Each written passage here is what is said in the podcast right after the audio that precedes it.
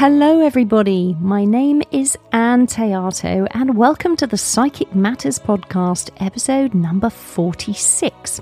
Well, I'm happy to say that we were in the final slate of 10 nominees for the People's Choice Podcast Awards in the Religion and Spirituality category, which is a really huge achievement. Massive thanks to all of you who voted and who were so supportive, commenting and cheering me on on our Psychic Matters Facebook group page. That really did mean the world to me. So thank you so much for doing that. Unfortunately, we did not take home the award, but the good news is we do get a trophy. Hooray! The bad news is we have to pay for the trophy. Boo.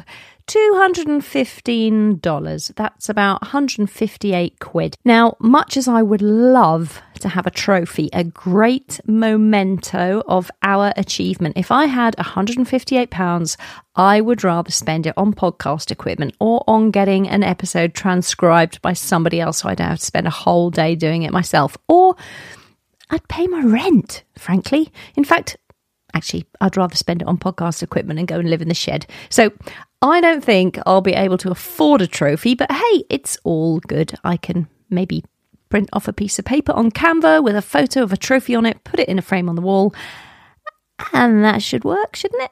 If you've got any ideas, do head over to our Facebook group page. Let me know your thoughts on podcast trophies or any paranormal topic. Always happy to chat over there. Okay, so this week I have had the absolute pleasure of interviewing a very good friend of mine, someone I have always looked up to. This lady is a phenomenal psychic medium. She is dedicated to her craft, and the accuracy of her readings is incredible. She has trained hard to get where she is today, and she has managed to get herself through some of the hardest of life's challenges. And as a result, she has developed the most beautiful loving heart. I hope you enjoy every moment of this episode with my wonderful guest, Dee Summers, and learn through her teachings how you can embrace your spiritual gifts. I'm joined in the Psychic Matters studio today by psychic medium Dee Summers. Dee, welcome. Oh, thank you, Anne, for inviting me. Oh, it's such a pleasure, Dee. I've known you for quite some time, but I don't know your personal story and what led you into mediumship because currently, uh, where are we now? September 2021. You are at this moment, I believe, working as a psychic medium. You're incredibly busy. You've just squeezed me into your schedule. You're a psychic medium doing all these private sittings. You're out there doing demonstrations and working. But I know that before this point, there was a big backstory. So, where would you like to begin, Dee? I think I'd like to really start from the beginning. And that's when, as far back as I can remember, actually seeing spirits, which was probably two to three years of age because I can remember still being in a cot.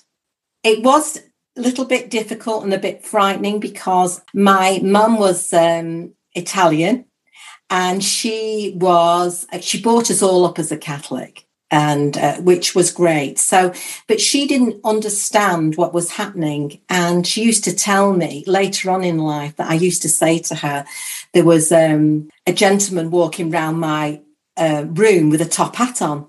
She said to me, I used to think there's something wrong. There's something wrong with my child. So, through my life growing up, my mum used to spend her time throwing holy water on me. because she, she, she, used to think that there was that I was mad or that I was the devil. I had all these things and it was really difficult. So she took me to, to lots of doctors, to lots of priests. And it was quite sad. It, I became quite insular in myself because I didn't know who to talk to. And that caused then depression uh, I just went into myself. But that must have been difficult, Dee, if you weren't able to tell her what you were seeing or tell her what you were feeling and experiencing.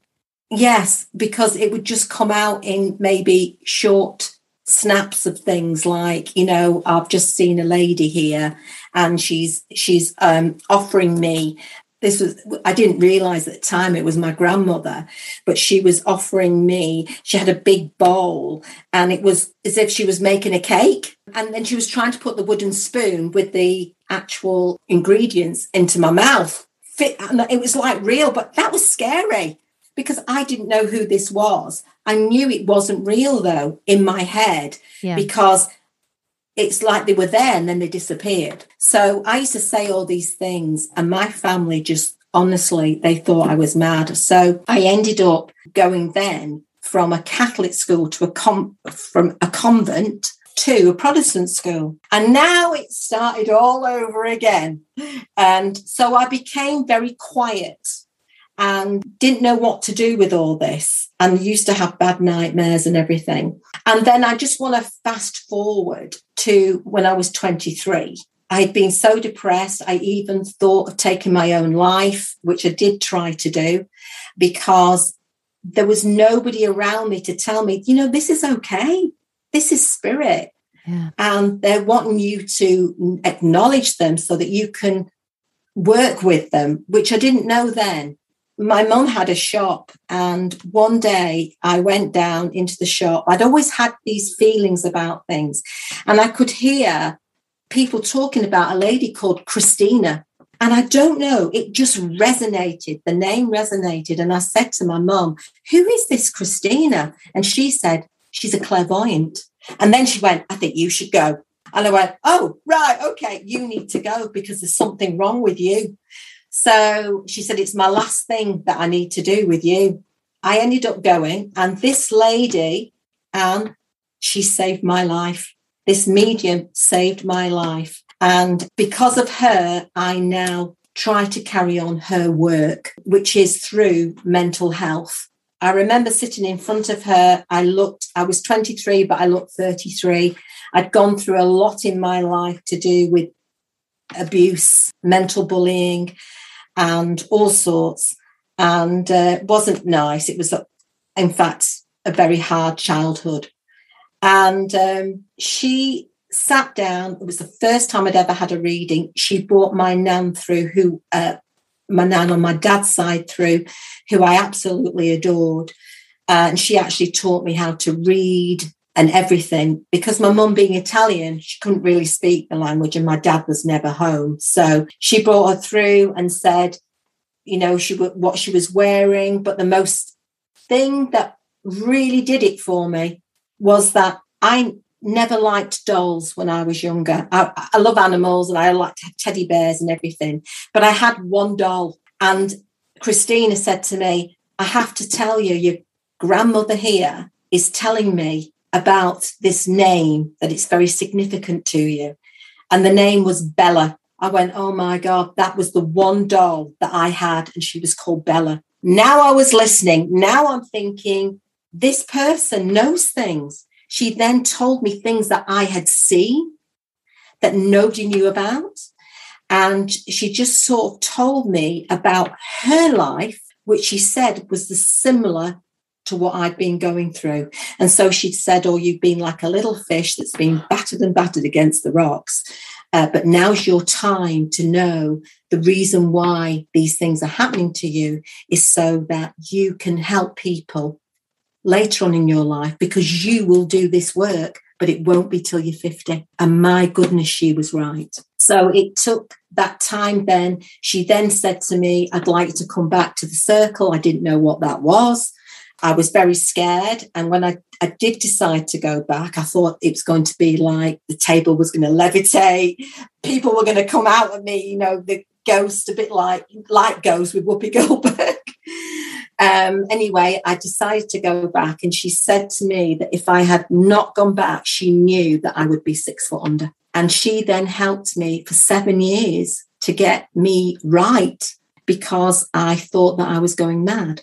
And so I was in her development circle, but I then used to take her everywhere. And she used to do a lot of platform reading, lots of services. And she helped so many people because, like she said to me, if you haven't gone through all these things in your life, how can you help somebody else? If you've not weeped yourself, if you haven't gone through all those emotions, how are you going to be able to help people? Yes, your mediumship's going to come in, but you want to be healing people, helping them, especially through mental health, because people may be wanting to try and commit suicide or they're at a very bad place with grief all sorts of reasons really come out of very bad relationships.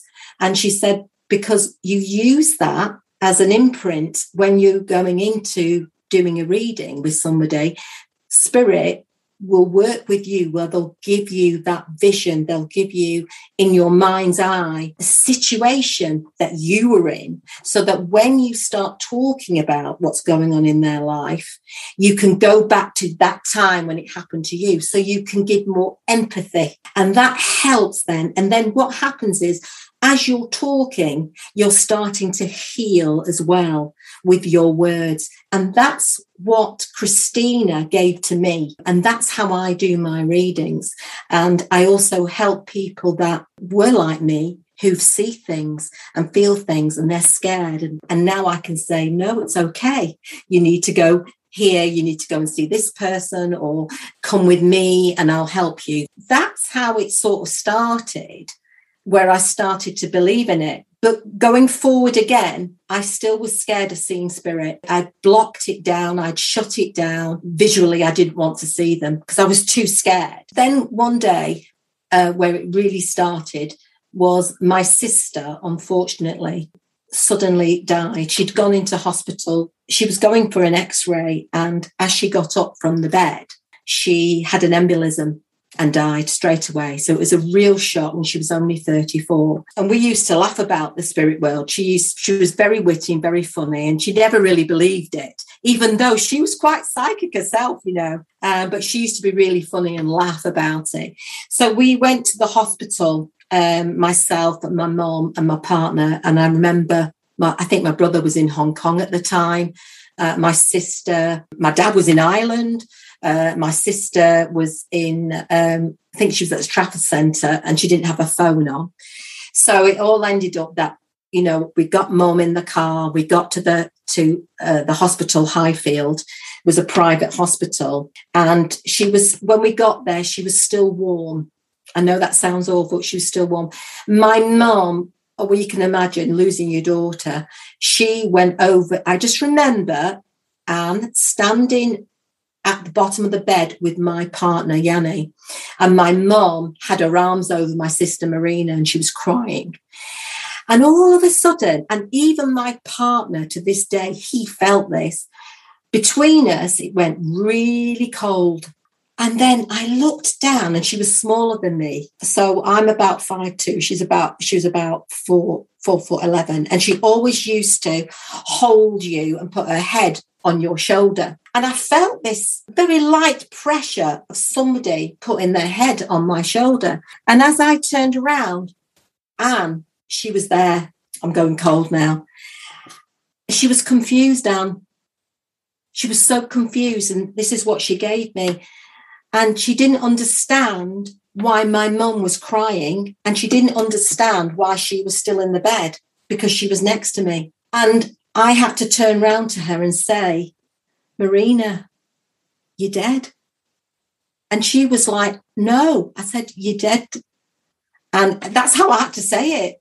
It's almost like she disappeared, but she was still there. They had to take her to another, to take her to a morgue which was a hospital called um, Birch Hill. And she never wanted to go to this hospital in her life. And they said to me, We're taking her to Birch Hill. Do you want to meet us there? I thought, Oh, God, no, she don't like this hospital. We got in the car. I wasn't driving. Yanni was driving. And I was in the passenger seat. And as clear as day, and as you can see my face, my sister appeared, just a face, but it was almost in the windscreen so, what they say to you, Anne, is when you die, that you see a video of your life go in front of you. And do you know something? I saw a video of my sister's life and my life together. Now, it wasn't all the good things, it was all the things where we may have hurt one another, said things we didn't realize we'd hurt one another.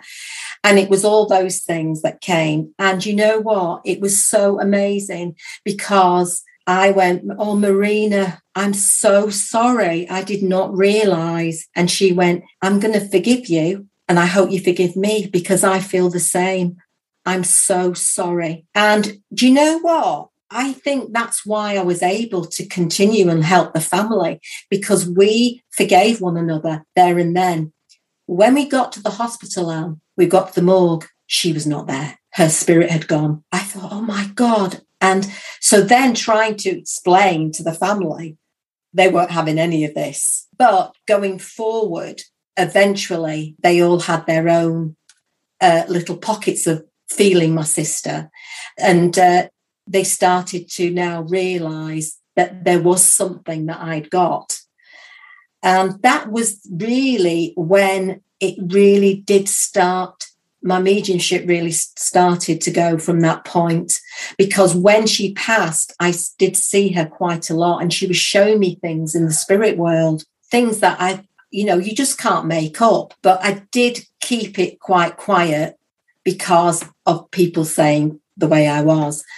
And then I just got on with my career in my life. Um, but people started to say to me, Oh, you're a witch. well, I'm not a witch. If I'm a, a, white witch, if you like. And they used to ask me things, you know, we we tell me something, you know, and so I, I did that through my life. And then, but I became um, a wedding and event planner. And it used to be really funny because I had my own shop. I had quite a lot of staff. And it used to be really funny because when my clients used to come to me and I used to do like a consultation, they used to say, Oh my God, it's like you've got in my head, you know exactly what I want for my wedding, you know. And uh, I used to laugh to myself because I thought, I know this is this is my intuition, this is my psychic ability. And you know what? It really helped.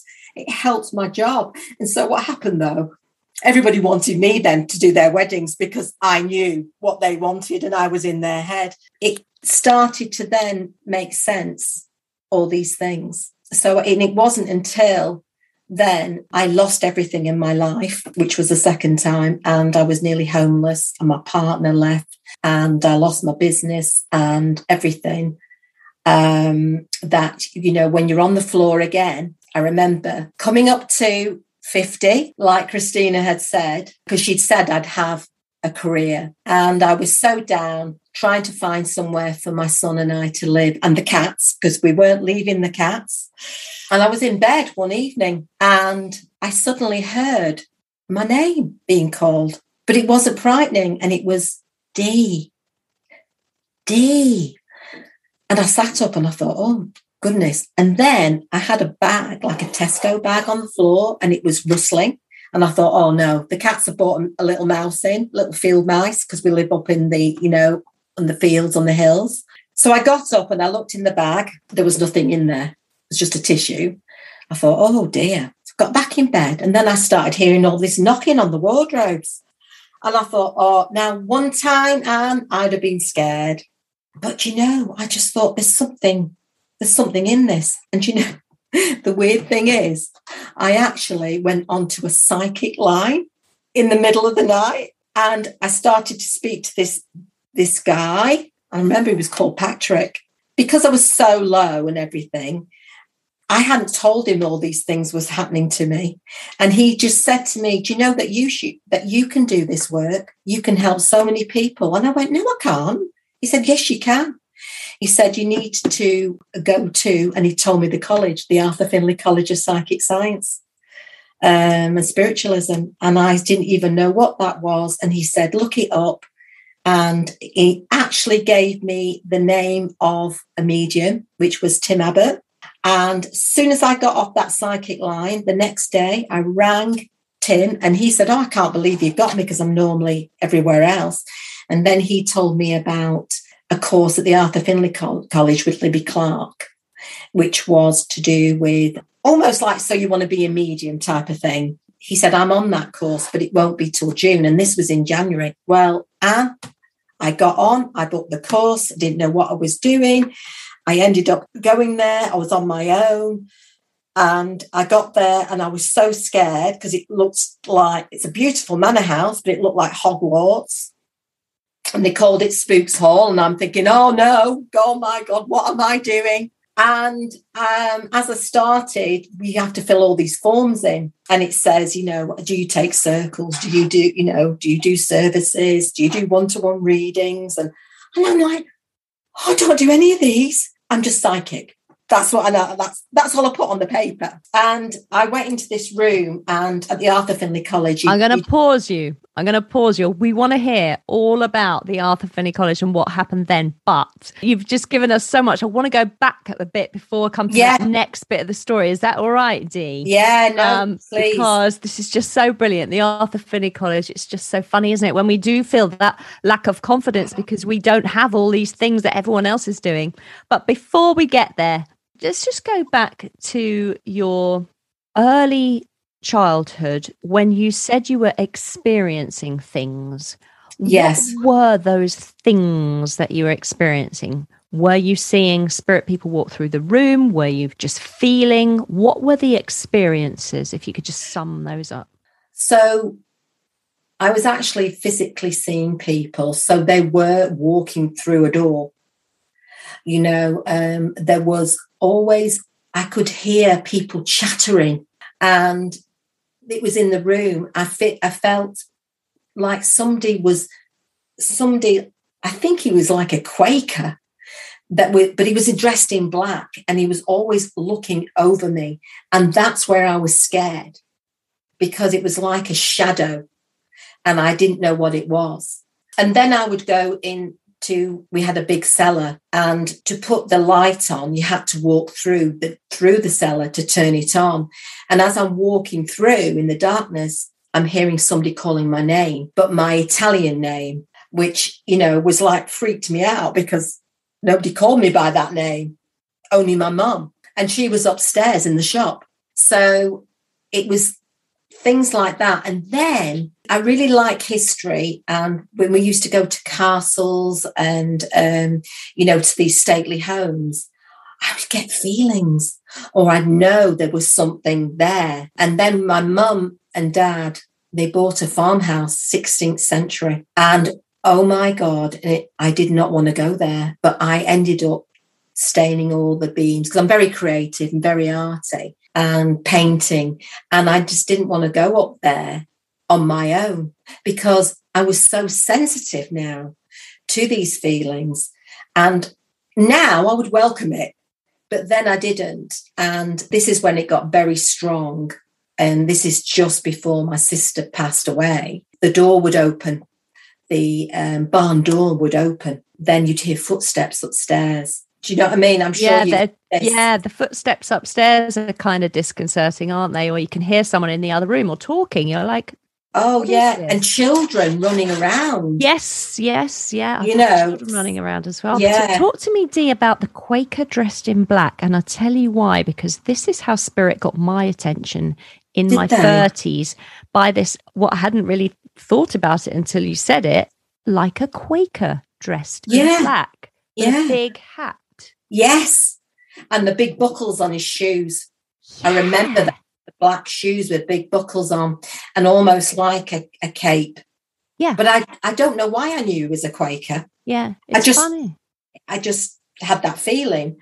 And uh, yeah, and, and and when I was with Christina and we were developing, she um, would say to me, "Oh, this gentleman's just gone up the stairs." If something was to, because I ended up staying at her, you know, renting a room with her um, for a while, and um, he used to just like run up her stairs, and she would see him, and I know he'd gone up if something was happening that was not good. He seemed to be there, so I'm wondering if he was. I still don't really know now if he was there to protect me yeah, it's interesting, isn't it? Because yeah. I was so frightened of my Quaker when I first saw him, and I could see him clear as day. Nobody else could yeah. see him, but I could really see him. I couldn't yeah. understand why other people can't see what is so clearly in the doorway. And then I think during a meditation one day, I said, Look, I'm frightened of you. Please, can you present to me in a different way? And he came dressed in white instead of black. and Oh, then wow. it somehow made it a lot more uh, palatable, Yes. easy for me to Yes. to accept that. But that's Yes. so interesting, Mm. Um, and I'm sure a lot of people listening to this podcast will say, "That's happened to me. This has happened to me." Yeah. And exactly. this is why I started the podcast, Dee, just so that people have got something, you know, to learn from and to understand they're not on their own and that we've all had these very strange experiences. So um, go forward then. And you were talking about you'd got as far as the AFC and you were walking into the class. You, t- you talked about Tim Abbott and Libby Clark, and you were just walking. You'd filled out your form and you were feeling like, I'm just a psychic. I don't do any of these things. So take up the story from there. It was really funny because the first day that I walked in, I, I got into the lift. I was so scared, and there was lovely Helen DeVita there. Uh, She said, Oh, you look really scared. There's nothing to be scared about. I went, Oh, I don't want to see any ghosts. That's how I said it. And she went, Yeah. she started laughing. and she said, No, you'll be fine. You'll be fine. You'll enjoy it.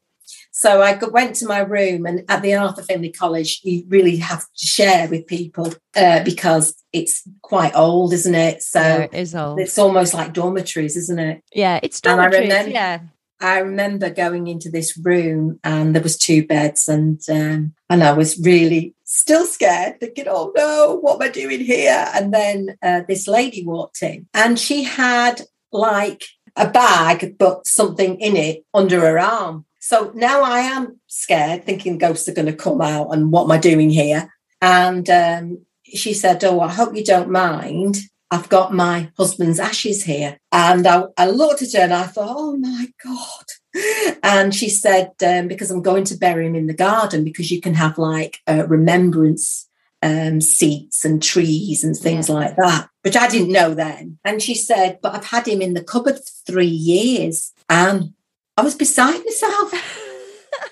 And Well, she said, I'm not surprised. It's a strange thing, isn't it? and and and she said to me, you know, is that okay? And I said, well, uh, and I was I couldn't speak, and I just went, well, you might as well put him in the cupboard here because he's, he's been in the wardrobe for three years. What's another couple of days going to do? So we started laughing, Right. and um, and then, as you know, you become really good friends with your roommate, don't You you? do. You do. And um, I remember then going down, and you you you go to the di- the dining room table, and then from the actual list that you you know you've put down, if you're psychic, if you do services and all these things, and I'm thinking, what am I doing here? Mm. Uh, they then put you into different groups of your, you know, if you're a beginner, um, if you're, you know, um, sort of in the middle type of thing, advanced mediumship.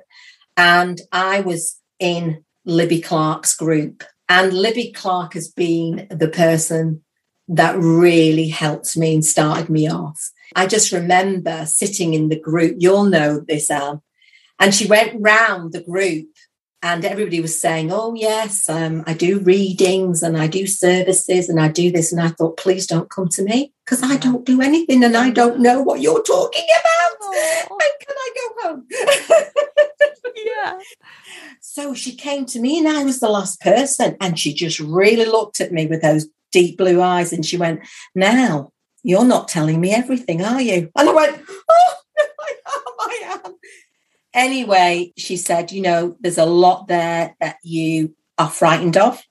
But I can tell you now, by the time that we finish at the end of this week, you will have done a full circle and embrace what you have and what you see. Yeah. And uh, and that's how it started. It was a wonderful week. I made the most fabulous friends, saw the most wonderful tutors because you not only was I with Libby, you do see other uh, tutors, as you know.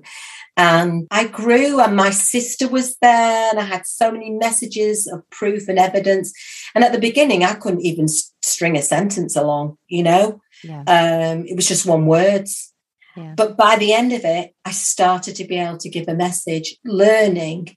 You've got to really re- remove that brain of ours that's so busy, put it to one side so that you can channel the spirit world. And there was a lot of meditation and it was amazing. And from then on, when I went home, I then sat and meditated every day for nearly two years and went back to the Arthur Findlay College quite a few times in different courses. And then I started to be able to do my one to ones, uh, do church services, and um, and that's how it came. But it was later on in life. It was in you know 50. And now I've been, people say to me, How long have you been doing it? And I think, Well, God, I've been doing it since I was three. Yes. But professionally, I want to say, I'm giving my age away here, you know, 10 years. Yeah. 10 years now. And I love my work. I love it. And did you feel after that, probably the first day at the Arthur Findlay College, that you'd found your people? I felt like I'd come home. This is where I've belonged all my life. And I didn't know it until that day. And I feel sad that it took me to 48 to, to find it and to not want to sort of do something to myself, sabotage myself, hurt myself because I thought I was mad. And I realized that no, I wasn't. And now, if I can, I will always, if I see that in somebody that was like me, I will always say, it's okay. It's normal, whatever you perceive your normal to be. Yeah. And that's how really it's come to me later, although I've always had it. And did your mother live to see you become a professional psychic medium? Is she still with yes. us? Yes. No, she passed um, oh, four years ago now, but she became my biggest supporter. No way. And my dad, because my dad never believed it. So, How did that happen? How did that turnaround come? I think it was when my mom got cancer. And you know what? She was a medium, but she was too scared. I was going to say, if she she was too scared, yeah. spirit walking through your bedroom when you were little and blaming you for the spirit person, then she was a psychic. Uh, uh, uh um, exactly. Herself. She was. She started to see my sister, but then I would tell her, "Your dad's here," you know, and I'd tell her something that she hadn't even told me. And then a brother died, and I told her things about how he passed and she started to get a because you know her family was still in Italy and she'd been she'd been in England since she was 23 so she was in her 70s then and she got a lot of comfort she knew then oh I know exactly as well when it was really quite poignant was her sister's son's little boy died Eduardo, he was called, and he was a twin and he was only five. That's so tragic, dear. And so sorry. His, my mum said to her sister in Italy called Anna, and said, "You know what? By my Italian name, Marcella, she, she, she can see the spirit world." And Anna, for some reason, said, "Can I send a photograph? Can you know? Can she do something?" And it was at that point the photograph was sent from Italy, and oh my goodness, I picked up so much about this little boy and even down to a fireman's helmet that he had, a toy fireman's helmet, which he had on. And um, this red ball that he kicked around with his twin brother, even though he was in the spirit world and his twin brother was here, his twin brother was seeing Eduardo. Wow. So there was lots of evidence, which is what I like. And it was at that point my mum went, Oh my God, there's something here. And it really helped my auntie, you know, and then to go back and tell the family. And that's, I think, is when it happened. And then my parents both came to a service. And then when you're giving messages to so many different people, and they were like, oh my goodness. But my dad then became such a proud person, Aww. you know, and but he's in the spirit world now. So I always say, come on, dad, help me yeah. you know. Yeah. And that's how it happened. And so, what do you think you could advise the people that are listening who are having whatever age they may be, because it can happen at any time, as we know, if they're having these experiences of perhaps thinking they're seeing people, hearing noises, uh, maybe hearing chatter, feeling people sitting on the bed next to them, or being aware, as you said, when you had a beautiful experience of your sister's head on your shoulder. What can they do to help themselves? Well, to me, I would try and go and see a medium because I say you can go and see a psychic medium, but I just feel that you need to see a medium because that person, as they bring evidence through, they can also tap into to see that you're getting all these things and to put your mind at rest that it's okay. And that maybe to understand it is to try to get yourself into a circle and that's a circle is with somebody who takes it who tutors tells you um, how to sit in your own power i know people call it a meditation but yes, you do a meditation, but then you learn to sit in your own power with people that are like minded, not people that are going to doubt you or say things, because that's the best way. You need to, to do what your soul wants you to do. And that is, I would say, go and see a medium. Because a lot of people that come to see me they've been to to see you know like psychiatrists or you know consultants because they are experiencing these these things. I mean like if, if i'd had what i'd had years ago i'd probably be put in asylum you know? And i've said to them you're not going mad. But if you go to see somebody like a counselor which i've seen many it's it's good but it's not in another way because it's all one to 10. How do you feel today? Do you want to um, take your own life? What do you want to do? It's quite cold. And if you're a sensitive person, you need to speak to somebody who actually already sees what your life's been. So you've got the empathy. Yeah. And that is how what I would say is go and see a medium. I had a gentleman uh, who came the other day, young man, and he said his wife had told him to come. And he was very nervous and he sat down with me. And as soon as he sat down with me, I said, I have your daughter here in the spirit world, but she's seven, but she passed when she was two weeks old. And I said, You are having these regrets and feeling guilty that you could have done something more because I know that it was something to do with the medication. And you feel that if you'd have given her this medication, she'd still be here today. And he just started crying out. And I just went, I want you to know this is how she looks blonde hair, and it was wavy and everything. And she's brought a heart with her, like a like a, a wooden heart, but in red. And she wants to give this to you because that was her time to go. And there was nothing that you could have done to save her. And I said, she wants you to let you know as well, she was wrapped in a blue blanket, even though she she's a girl. And he looked at me, and she actually looks like you've got another daughter now, and they look very similar. So I then explained how this person look, and I want to give you this heart from her. And what I didn't realize was it was Father's Day coming up the following day because I said, This is a gift for you. There's some right. sort of celebration. That wasn't in my head. Yeah. And then he just went, I need to stop you there. Well, Anna thought, oh no, what have I said? But honestly, I think I'd not even done 10 minutes. He said, I'm never going to go to a medium again. And I thought, oh no, my heart sunk. Yeah. And then he just went, the reason why I'm not going to go to a medium is within 10 minutes, I feel like I can close the chapter on seven years of hurt and seeing counselors because you have given me closure. Mm-hmm. And I feel I can go on with my life and knowing that she is happy, she's growing up in the spirit world, and that I didn't do anything wrong. Yeah. And uh, and it's Father's Day, he said tomorrow, and I just thought, job done, and that's what it's all about, Anne.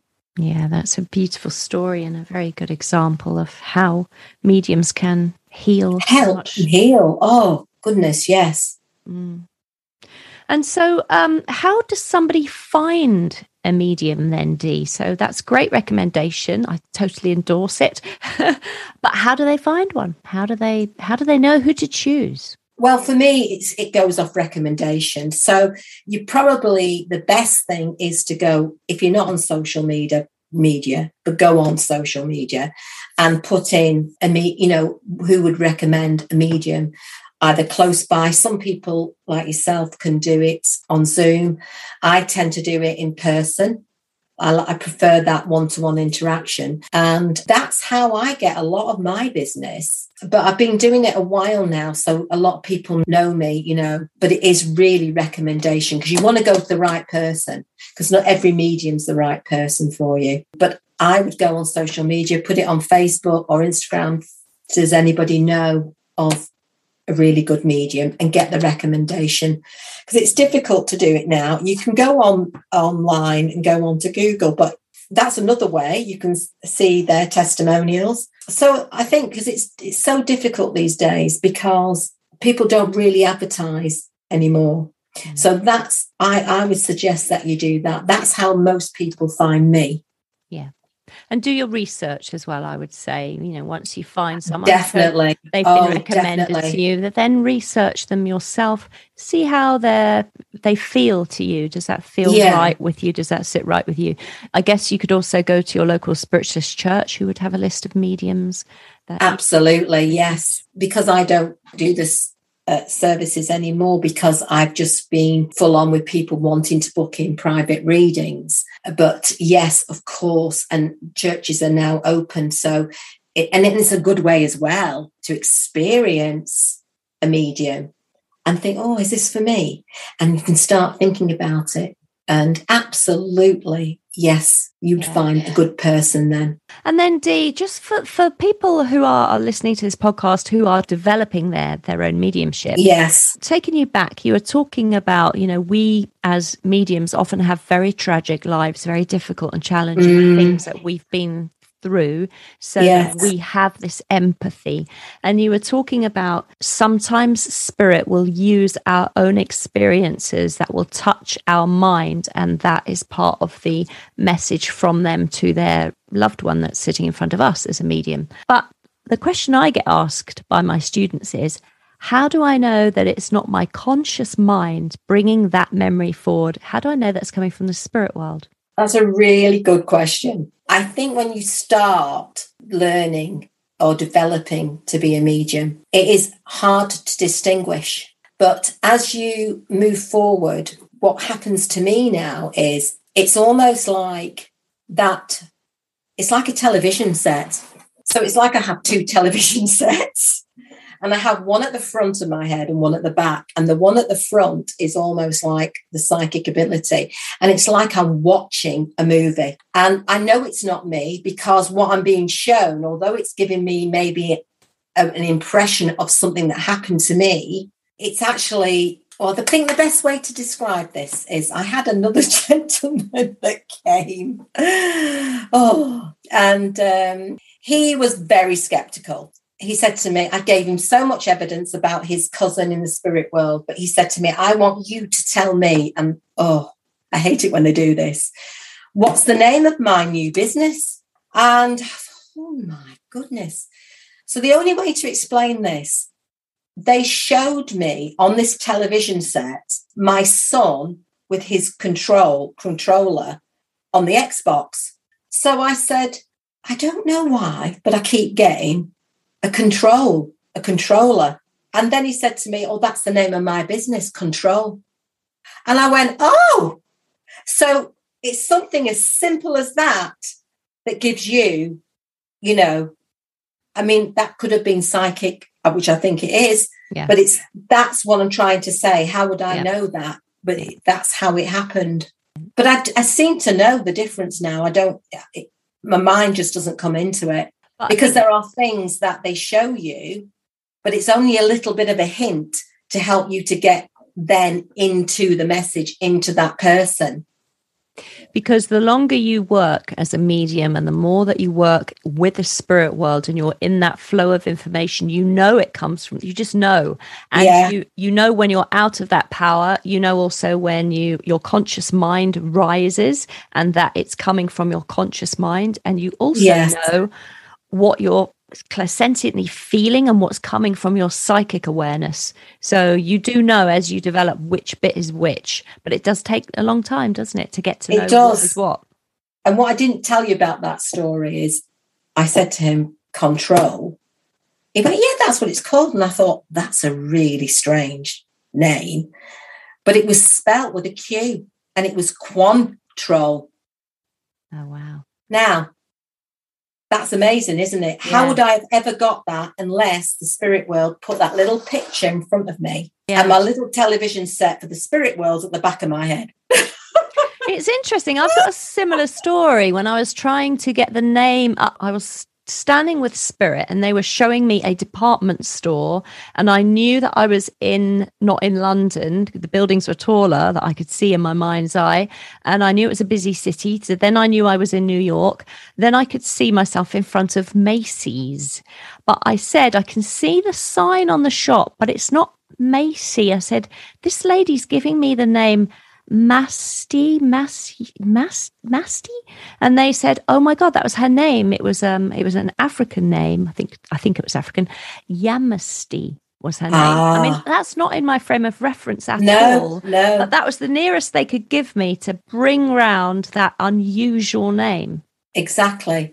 So, and it, it is. It's so interesting, and I love it when they do things like that. It's beautiful. So, um, you also said that you're a trained Reiki master, and part of your work that you do with people is obviously there's a lot of healing involved when yes. it comes to you. So, how do you use your Reiki alongside your mediumship? Well, I started doing the Reiki, and I was a Reiki practitioner really to hide behind that I was a medium because I didn't want to tell anybody. I didn't really want to say anything to anybody because I didn't feel, I don't know, I'm proud now to say I'm a medium, but I wasn't then. So this is why I then decided to do all my Reiki courses and then I became a Reiki master and practitioner. And the energies are different though for me from doing Reiki to then doing mediumship it's very strong when I'm doing the Reiki, a lot of healing, and um, and I have helped people regarding uh, another lady where I was doing the healing, and um, that night she ended up in hospital, and I was like, oh my goodness! But what they'd found is that she'd got cancer, breast cancer, and what ha- I thought I brought this on, but then what happened was it was if she if I hadn't have done what I'd done she said to me they wouldn't have found it. So I then started to realize there's a lot of healing here with me. And so I also picked up quite a lot of spirit world as well. But what happened is that in a way it scared me because the power of the Reiki is so strong that I was finding that people were finding things and having to go to the doctors. And I'm thinking, oh, I don't want this, even though I know it helped them. So what I did was I then went more into, and this is when I went to the Arthur Findlay College on probably the, I think I might have been in my third year because once you start, it's honest to goodness, it, it's like an addiction. And especially when you feel like you've come home. And I started to see that uh, I think I got a message and somebody said, You heal with your words. You can do it in your mediumship. And so I then came away from the Reiki and then started to, to do these one to ones. And I feel so much healing comes through in what I say, but also before COVID, you could put hands on. Sometimes I used to say, Can I hold your hands? And then you'd send, and my hands would go so hot and with spirit, you're so cold. So it was like real, you know, honestly, it was um, quite confusing sometimes. But that's really how I do the healing now. Yeah, it's through beautiful. my readings. That's really beautiful, Dee. Thank you for sharing that. And then, just before we finish, talk to us a little bit about how mediumship changes over the years as we use it, because you mentioned at the beginning that at first you saw spirit and now you don't see them so much. Now you sense them or you feel them. So, how has mm. your mediumship changed for you? I don't actually see them physically anymore. And I think there's still that fear where you go back to a child. But I feel, I sense, I have a knowing, and it's so strong now. And it's become because of practice. It's like a, there's a muscle there, and you've got to keep it You've got to keep it going. My mediumship has changed in the way that I really feel the connection now with the spirit world. And it's such a lovely feeling. But it, it takes, it's taken a long time to really make sure that it's almost like I said before, you're removing your brain, everything, and putting it to one side and feeling it with your soul, your connection to them, to their soul. Because I know you do a lot of this soul to soul, don't you? Yes. And um, I feel that is my connection. I go soul to soul. What is it they need at that moment? And that's what's happening. It's the needs of that person. So they may come wanting something, but they will get what they need at that time to help them to move forward. So, you know, it's okay maybe giving them a few things for the future, which I don't really do because I'm not a fortune teller. You have to go on to Blackpool Pleasure Beach for that. But I want to help them with today how do they get from today to their future? And I want to inspire them and feel like, you know what? I can do this because life is hard. It is hard, but I can do this. That's what I try to inspire in my readings. And that's where it's changed, Anne. And especially during COVID, so many people didn't get to see their loved ones when they passed or and, and still having trouble mentally and, and teenagers. Oh my goodness. So I'm even having people coming with their daughters or their sons and sitting with me so that I can help them. Well, it's not me, it's the spirit world, it's uh, all the senses, like a counselor. And I love that's the way my work's gone, almost like a spiritual counselor. And you know, I love that because it's it gets to them and you can get into their psyche, if you like. So when you're saying something to them, they understand it because that is what's happened to them. Oh, so now I'm going to listen. Because I had an, another young girl that came with a grandmother because she didn't want to live. Her brother had died and she just wanted to kill herself and be with her brother. And the, the, the, beautiful thing about that, with how my mediumship has changed, is because I could see what she was doing and why she was feeling this way. But also at the same time, because I know quite a lot about the spirit world because of my sister taking me there and showing me that I know that she wouldn't be with her brother if she'd taken her own life. She would see him, but she would be into like a hospital, like you would hear, but you know, for you'd have counseling.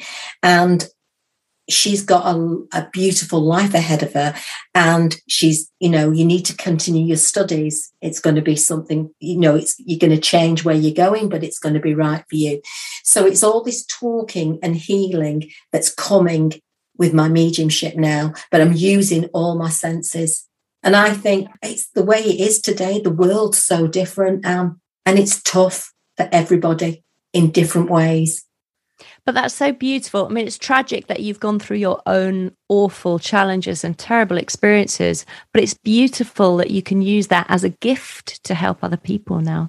Absolutely. I, have always had a, a, like a mantra, which I've always kept to. And you know, I, I, found it, funny enough, before you, you, we came on air, if you like. I found it um, this morning because I was, we've had a lot of building work, so things were in boxes. Yeah. And I thought, oh my God, this is what I've been trying to do all my life. And I feel proud about this. Uh, and I'll read it to you. It says, I shall pass through this world but once, and any good, therefore, that I can do, or any kindness that I can show to any human being, let me do it now. Let me not defer or neglect it, for I shall not pass this way again. Oh. And I thought that I've always tried to do that. I've tried to always be live a spiritual way, even though I there has been lots of very tragic things happen to me yeah. throughout my life and I've had to get over them. But if you can still keep that in your heart, forgiveness, kindness, do you know what? Things will open up for you. You start healing yourself and loving yourself. Yeah. Because that's the one thing that we don't do. Yeah. And it's so important. Starts with us, doesn't it? It absolutely does. So I have been the recipient, lucky recipient of um, a few readings from you over the years, and it's just having a reading from you, Dee Summers, is so beautiful. It's such a healing experience. And the reason is you give so much love and total focus on your client and so listen to and feel into them that it's just, mm. you leave literally leave feeling so uplifted and so healed. So if somebody from who's listening to this podcast wants to come and see you, how do they get in touch with you, Dee? How do they book an appointment? if you could if you have facebook or instagram you just need to really go on there my phone number's there you know just text me a message and i'll get back to you straight away well as soon as i can is this in person do you read online or do you just do in person no i tend to do in person and whereabouts um, are you in the world for those i'm in manchester and you're out and about, aren't you, on the road doing um, demonstrations? Where can people find you demonstrating if they wanted to come and see you? Oh, well, that that might be a difficult one because it's normally people have done where they have organized it and yeah, they yeah. they get the you know it could be at a restaurant Oh, fine. So people you want you, they'll book you, and then they, yeah. they organise the event. They so organise yeah. it, and there's people there as well. Nice. But we, I do do parties where I do come out yeah. to somebody's house where there's you can have you know up to 10, 12 people. As long as you're not too far. I mean, sometimes I just have to put a little bit of travel expenses on, then I'll come out. That's fabulous. And you haven't mentioned in your whole life story to us that you were a dancer. Yes. Tell us about that, Dee. Oh, goodness. So I was a Latin American dancer. I used to be in the Greater Manchester formation team. I also used to be in the British team. And I used to do, before strictly dancing, um, there was a program called Come Dancing, uh, which Bruce Forsyth did at that time as well, and Angela Rippon. And so I used to be on that quite a lot. and uh, yeah, it was it was fabulous.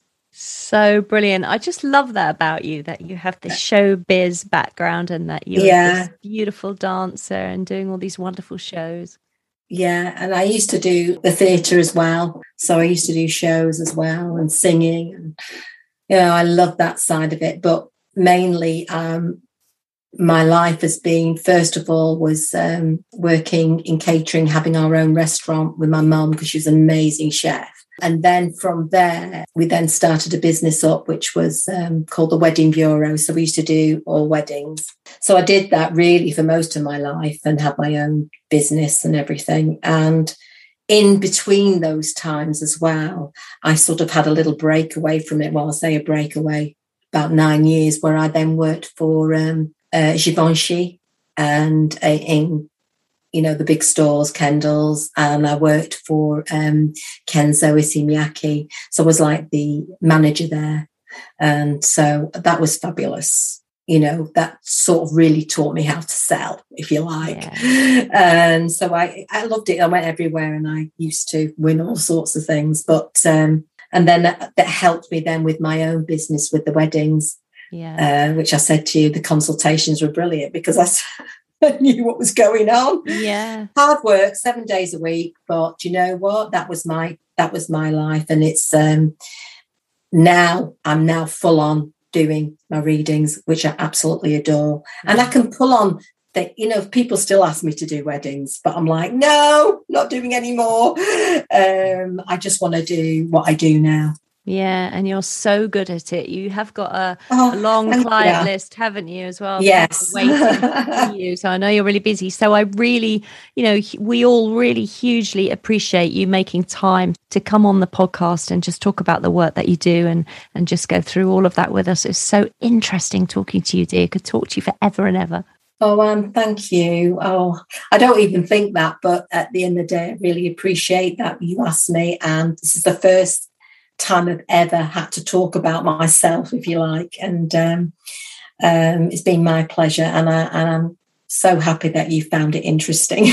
yeah, no, it was so interesting, Dee. I think what's so wonderful is you're so honest about everything mm. that's happened, and you're very real, and people live real lives and they need real help. So, yes, yes. Yeah. Well, I know because I was one of them walking this earth like like a zombie, like not knowing where to go, what to do with my life. And you know, as soon as someone sits in front of me, my heart goes out to them in whichever way that they need.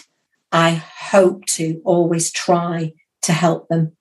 Or I hope that maybe a word resonates with them. Because you know, sometimes people can just say something to you and you, you take it with you for the rest of your life. Sometimes it can be a bad thing.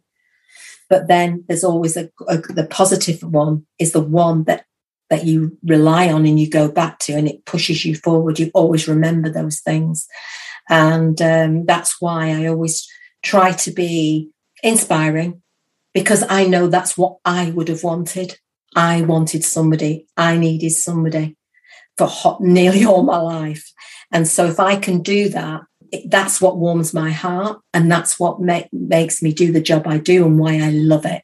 Dee Summers, thank you very much indeed. Thank you, Anne. Dee Summers, everybody. Do go over to her Facebook page, and if you're lucky enough to live in the Manchester area of the UK, or you would like to take a road trip that way, do book yourself a reading with her. I know she also does psychic parties, as she's mentioned. So if you wanted to get a few friends together for an evening, or if you've got something exciting planned, do get in touch with Dee on her Facebook page all the resources for this episode and all episodes, in fact, including full transcript and importantly, how to reach Dee, are over on my website under podcasts. So do head over there and you can pick everything up on the show notes anntheato.com, A N N T H E A T O.com and have a little explore while you're over there. I've got some wonderful courses coming up that you might thoroughly enjoy. If you are enjoying these podcasts, please can I ask you to go to iTunes, find the podcast Psychic Matters, scroll down, and you'll see at the bottom a little button you can click on to write an honest review. If you've got an Android phone, you can also leave reviews on Stitcher. Written podcast reviews are so important in helping move the podcast up the podcast charts, which obviously I examine in great detail every week to see how we're doing. So if you feel able to leave a written review, that would be just amazing. I'll be back with you in two weeks' time with another incredible guest. You're gonna love who my next guest is as well. Meanwhile, have a great fortnight, everybody. Take care once again, my name is Anne Theato, and thank you so very much for listening to Psychic Matters.